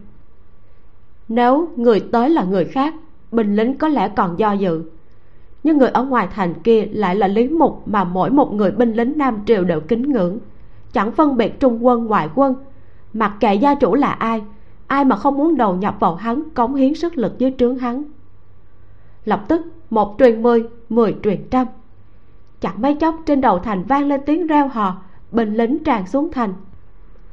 Một đội thần binh của hứa tiết nghe tin chạy tới đón đầu đụng phải nhau. Rất nhanh đã bị phản binh bao vây lấy, nhanh chóng tiêu diệt. Sau đó cuồn cuộn xông tới cổng thành, mở cổng thành chạy về phía lý mục. Tới gần hắn rồi, tất cả quỳ một gối xuống đất, hành quân lễ với hắn. Dương tuyên đứng ở trên đầu tường thành, nhìn tướng sĩ năm xưa từng theo mình vào sinh ra tử chạy qua người mình, đồng loạt rời đi. Rất nhanh, trên đầu tường thành vừa rồi, dòng người còn chen chúc xô đẩy, đã không còn bóng người, chỉ còn lại tống kỳ pháp với đón gió. Ông ta từ tốn quay người lại, liếc nhìn bóng người ở phía dưới thành dường như đã cảm nhận được điều gì đang chạy như điên về phía mình. Ông ta cởi mũ giáp, rút đao ra, tự đâm vào mình ngay khi cửa thành bị binh lính từ bên trong mở ra, lý mục chạy về phía cửa thành, muốn bước lên thành lâu để đón dương tuyên. Nhưng có quá nhiều binh lính xông về phía hắn, chặn đường đi của hắn. Hắn ngẩng đầu lên, khi nhìn thấy dương tuyên thông dong tháo mũ giáp kia xuống, trong lòng hắn liền trào lên một dự cảm bất thường mãnh liệt. Vận mệnh vô thường, con người lại càng bất lực biết bao nhiêu. Cho dù dũng mãnh cái thế cho dù có thể nhìn thấy điều không ai biết. Nhưng vận mệnh định sẵn, dường như có một bàn tay từ trong tối thò ra điều khiển mọi thứ. Vận mệnh đó, có lẽ sức người chung quy không thể nào thay đổi được. Nó nuốt chửng hắn trong nháy mắt. Lý mục gào thét hô tránh ra, khóe mắt như muốn nứt ra ra sức đẩy những binh lính vẻ mặt vui vẻ chắn đường hắn, dẫm lên nhảy qua lưng những người còn đang quỳ dưới đất chưa kịp đứng lên băng qua cửa tường thành, chạy như điên về phía đầu tường thành. Cuối cùng, hắn cũng lên được tường thành. Con đường thành lâu trống trải và bằng phẳng dưới chân hắn như kéo dài thẳng tắp về phía trước. Một bóng người cao lớn ngã xuống. Trước ngực chiến y của dương tuyên nhuộm đầy máu tươi. Lý mục đỡ ông ta từ dưới đất ngồi dậy, bàn tay gắng sức chặn máu đang chảy ra từ ngực ông ta nhưng làm thế nào cũng tốn công vô ích. Càng có nhiều máu hơn chảy qua kẻ tay của hắn. Dương tuyên mở mắt ra, nhìn vào cặp mắt đỏ bừng của lý mục, cố sức đưa tay ra cầm lấy tay hắn. Kính thần, năm xưa, từ lần đầu tiên nhìn thấy người trong quân, người vẫn là một thiếu niên. Ta đã biết tương lai người ắt làm nên chuyện lớn. Bên môi ông ta khẽ nở nụ cười. Dần dần nụ cười cứng lại. Cao giận cùng với mọi người cuối cùng cũng đuổi tới trên đầu tường thành. Thấy lý mục đã ôm tướng quân dương tuyên đã chết, quỳ một gối xuống đất, bóng dáng giống như hóa thành một pho tượng đá, bất động rất lâu. Những ngày này, triều đình liên tục nhận được tin tức tốt. Loạn thiên sư giáo ở đông nam đã bị lý mục bình định hoàn toàn. Kế đó, bởi vì hắn đi đến di lăng mà đã thành công chiêu hàng phản quân, không tốn một binh một tốt. Quân triều đình đã thu phục được di lăng. Hứa tiếc làm hoàng đế chưa đến một tháng, chẳng những mộng đẹp bị tan vỡ, còn suýt nữa bị vinh khang phiên trấn ba đông mà ông ta muốn thuyết phục giết chết. Đại loạn giằng co nửa năm cuối cùng đã hoàn toàn chấm dứt. Tuy rằng hoàng đế vừa mới băng hà mấy tháng, nhưng tới lúc này, các đại thần cũng đã thoát khỏi đau thương. Nhắc tới tình thế đã khôi phục ổn định, không ai là không vui mừng. Nhưng những tin tốt này là không thể nào xua tan đi những khổ sở trong lòng lạc thần. Mẫu thân mất tích đã được hơn nửa năm. Phụ thân vẫn không từ bỏ việc tìm kiếm, nhưng phái đi bao nhiêu người thì đến nay vẫn không có một chút tin tức. Có lẽ mẫu thân đã thật sự không còn sống nữa. Nếu không, tại sao người bắt giam bà lại không có động tĩnh gì chứ? Nhưng lạc thật không muốn chấp nhận sự thật đó. Nàng không cách nào tưởng tượng nổi mẫu thân đang còn sống yên lành của mình cứ thế mà hương tiêu ngọc vẫn, rằng bà không còn trên đời này nữa. Nàng đã nhiều lần tự nói với mình rằng bà vẫn còn sống và khỏe mạnh. Nhưng bà đang ở một nơi mà nàng không biết, và một ngày nào đó, cha nàng nhất định sẽ tìm thấy bà. Thời gian này, an ủi duy nhất của nàng đó là lý mục cuối cùng cũng sắp trở lại. Kể từ sau khi bình định thượng du xong, hắn lại đi đông nam. Theo như tin tức mà nàng hỏi thăm được từ chỗ phụ thân, hắn đang trên đường về kinh sư. Muộn nhất là năm sáu ngày nữa sẽ về tới nơi đầu tháng năm là ngày tế trăm ngày của thái khang đế. Qua ngày hôm đó, bách quan có thể trừ hiếu. Hôm nay, trừ lễ bộ chủ trì hiến tế ở thái miếu ra, ở trong cung sẽ có một buổi hiến tế.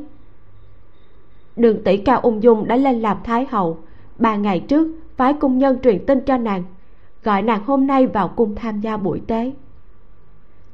Lạc thần kìm nén sự u sầu trong lòng, búi tóc bằng lụa xanh mặc quần áo trắng, ngồi xe từ cao gia đi vào hoàng cung, được cung nhân chờ ở cửa cung dẫn vào điện vĩnh phúc nơi làm tế lễ. Cao ung dung dẫn theo tiểu hoàng đế, đứa cháu trai đăng nhi bốn tuổi của nàng. Đã mấy ngày không gặp nom cao ung dung cũng gầy rộc đi nhiều.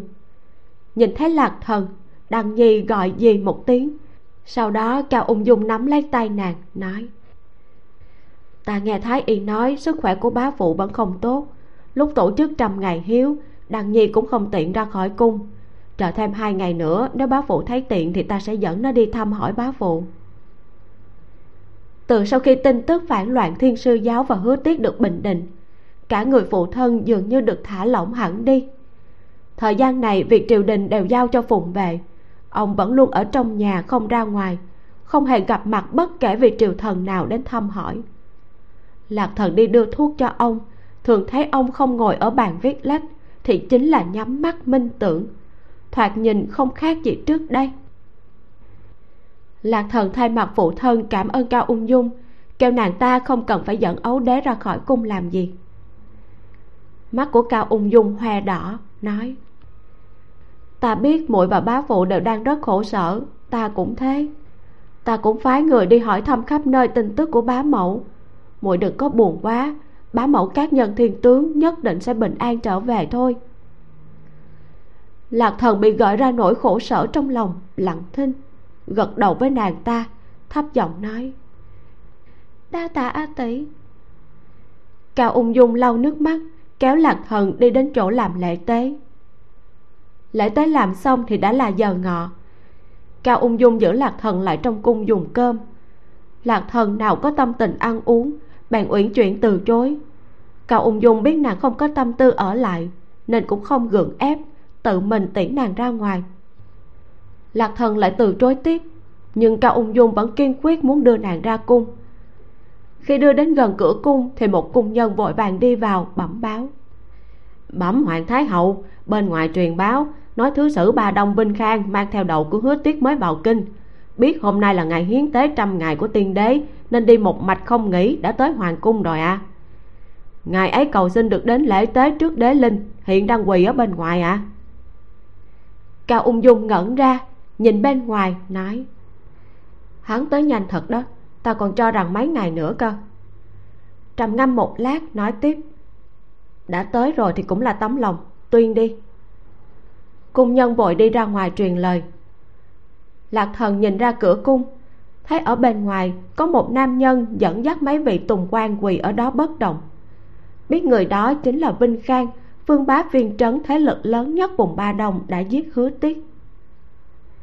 Loại phiên trấn địa phương vị trí xa xôi, mang danh là ngoại thần, nhưng trên thực tế quyền lực rất lớn. Từ sau khi triều đình vượt qua phía nam, lực khống chế không đủ, chỉ cần phương bá địa phương này không nổi loạn đã là may mắn lắm rồi, nên không dám quản chế nhiều lạc thần cũng không dám nhìn kỹ quay đầu lại nói với cao ung dung. Đã vậy thì muội đi ra cung trước a tỷ bận thì cứ làm việc đi ạ. À. cao ung dung gật đầu gọi người tiễn lạc thần. Lạc thần đi thẳng ra cổng lớn hoàng cung. Vinh khang có vóc dáng cao lớn khổng võ hữu lực tuổi tác tầm 30 khuôn mặt cũng coi như anh tuấn.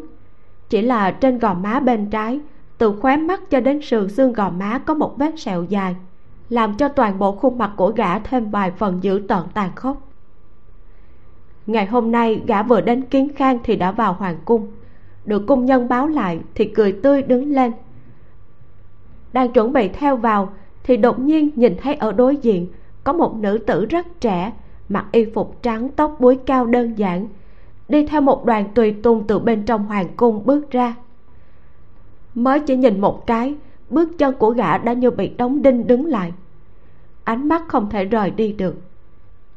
Ban đầu gã còn không dám nhìn thẳng chờ nàng đi qua người mình rồi mới quay đầu lại. Cuối cùng đã chẳng còn chút kiên dè gì nữa, ánh mắt ghim thẳng vào bóng dáng thanh thoát kia. Cho đến khi nàng bước lên một chiếc xe trâu đậu ở bên bức tường cung điện. Bóng dáng biến mất sau tấm rèm cửa, nhìn mãi cho đến khi chiếc xe trâu biến mất trong tầm mắt trước mắt dường như vẫn còn hiện ra khuôn mặt tuyệt sắc với mái tóc đen nhánh và làn da trắng như tuyết kia. Gã từ từ quay đầu lại hỏi cung nhân. Người vừa rồi kia là ai vậy? Cung nhân đã chú ý đến ánh mắt nhìn chằm chằm vào lạc thần của gã. Trong lòng khinh bỉ hạng thô lỗ viên trấn đến từ nơi xa xôi này nhưng ngoài mặt lại không dám biểu lộ gì chỉ nói. Dạ nàng ấy là con gái của cao tướng công thê tử của đại tư mã lý một triều ta. Nếu thứ sử đã chuẩn bị xong, xin hãy theo nô đi vào, tránh để thái hậu chờ lâu. Con gái cao thị, thê tử của lý mục. Trong mắt vinh khang hiện lên tia thất vọng, không nói chuyện nữa. Gã lại một lần nữa quay đầu lại, nhìn lần cuối về chiếc xe trâu chỉ còn lại bóng dáng mờ ảo. Sau đó, cất bước đi về phía cửa cung trước mặt kết thúc tập 32 các bạn có còn nhớ vinh khang này hay không? Hắn ta đã từng xuất hiện trong tập 1 của bộ truyện. Kiếp trước, hắn cầu cưới lạc thần, bị từ chối, cho nên mất hết mặt mũi, nuôi hận rồi khởi binh làm loạn. Sau khi bị bình định, hắn chạy trốn đến phương bắc và được người yết trọng dụng. Đến khi người yết tiến đánh nam triều với quy mô lớn, thì hắn là người tiên phong đi đầu. Vào cái đêm cuối cùng hắn dẫn người đến bạch lộ châu muốn bắt lạc thần. Vì vậy mà nàng đã trầm mình tự vẫn, kết thúc một kiếp.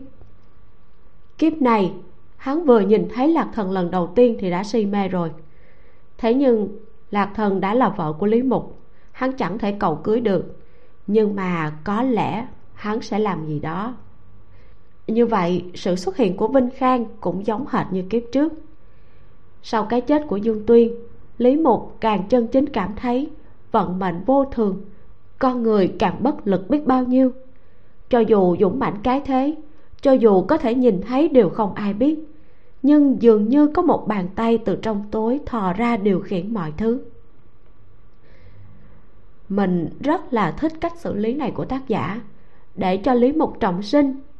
Hắn biết người, biết việc, nhưng có những chuyện dù cho biết trước, hắn cũng không cách gì kiểm soát hay là điều khiển được điểm này khiến cho mình cảm thấy câu chuyện rất là thật và hợp lý hơn rất nhiều. Bình định xong cuộc nổi loạn của hứa tiết và thiên sư giáo. Một trận biến động lớn kết thúc.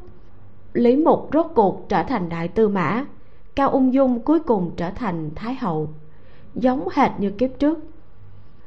Bộ truyện của chúng ta từ đây rẽ hướng với sự xuất hiện của nhân vật mới vinh khang, cộng thêm cao kiệu đang kiệt quệ về sự mất tích của thầy tử lạc thần và lý mục sẽ đối mặt với cục diện mới như thế nào đây?